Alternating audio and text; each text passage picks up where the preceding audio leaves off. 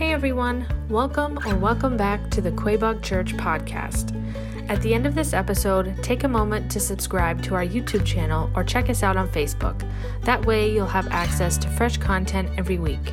But most importantly, we hope the following message inspires you to take your next step in your faith journey because our mission here at Quaboag is to help you worship, connect, and serve. Enjoy! So this week we're uh, we're thinking about how a Christian should handle controversy. Now, why is this important? Well, because if we live in a world where people often handle controversy in super unhealthy ways, and they do it uh, vindictively, they do it in a way that they try to uh, cultivate, you know, a following of their opinion and their view, then I think we need to really question what is the best way to handle controversy? You know, we really need to think through that. And so this last Sunday, just a few days ago, we we started a series that we're going to do for a couple weeks called Messy, handling conflict and controversy in the church. Because if you're watching this and you are a Christian, then there is a standard that's been set for us. And if you're watching this video and you're not a Christian, uh, it's like okay, so there's so much toxicity out there. Sometimes I even see it in Christians what is the standard? How should I handle conflict and controversy? And so I just wanted to recap because I think that's it's important enough to where I'd like to land here again for our, our midweek teaching, just to be able to think about uh, that that topic. That I think it resonates with all of us because we see conflict, we see controversy pretty much everywhere we go, and like I said, we see people doing it really wrong and uh, in really harmful ways. So this Sunday, what did we talk about? Well, we looked at Matthew chapter 18, and that is a conflict chapter. This is Jesus Christ giving an example uh, on in multiple ways of how we're supposed to handle conflict and controversy. Now, the first step, and here's why I want you to hear me on this, whether you're a follower of Christ or not, the first step to really handle conflict and controversy in your life is with humility that is something we don't do well, is it?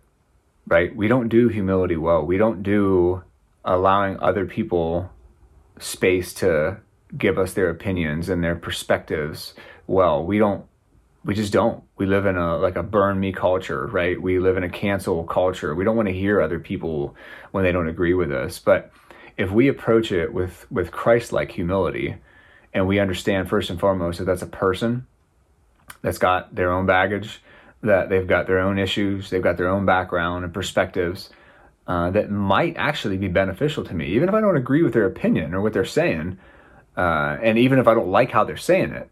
Can I still approach it with humility and have a good, healthy understanding of what's important? You know, and ultimately that's people. It's not just being right. And I'm not saying with humility you can't be right because being humble is not thinking less of yourself.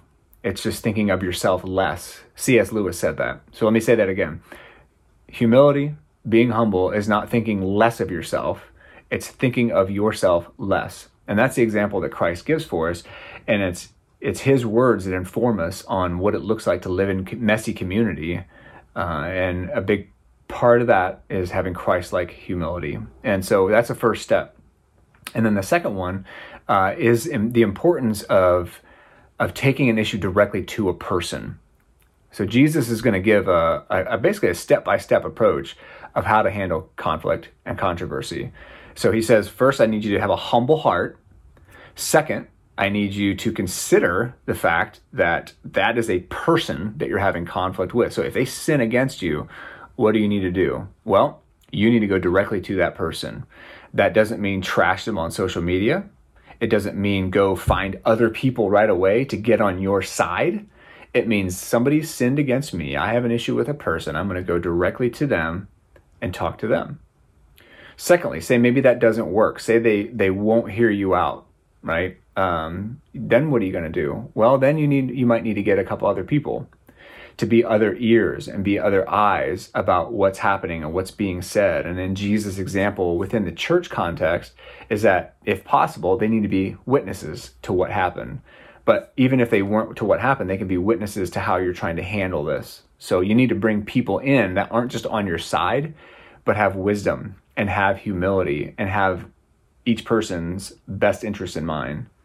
And then, thirdly, in the church context, what should conflict and controversy look like in the church? Well, if that still doesn't work, then you start, then you bring it outside the scope of just a, you know, this smaller, tighter circle. Because the whole point is to handle controversy in a way that doesn't harm a bunch of other people.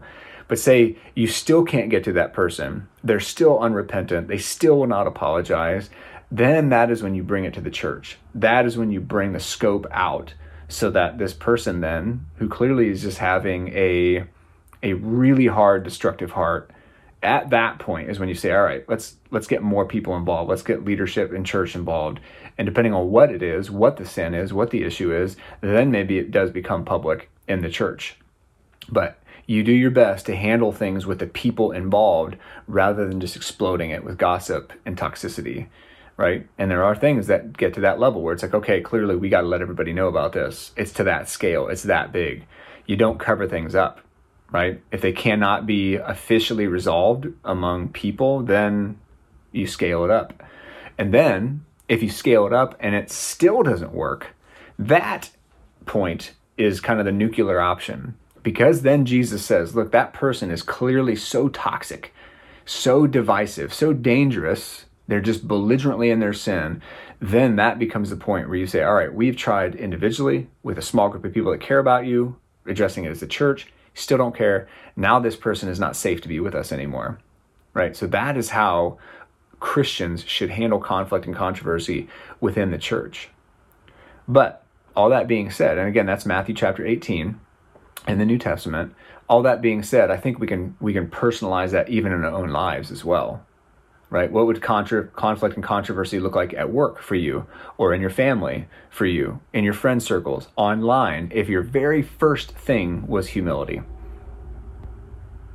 And you thought of other people first, and it wasn't just always about being right or making somebody else look stupid.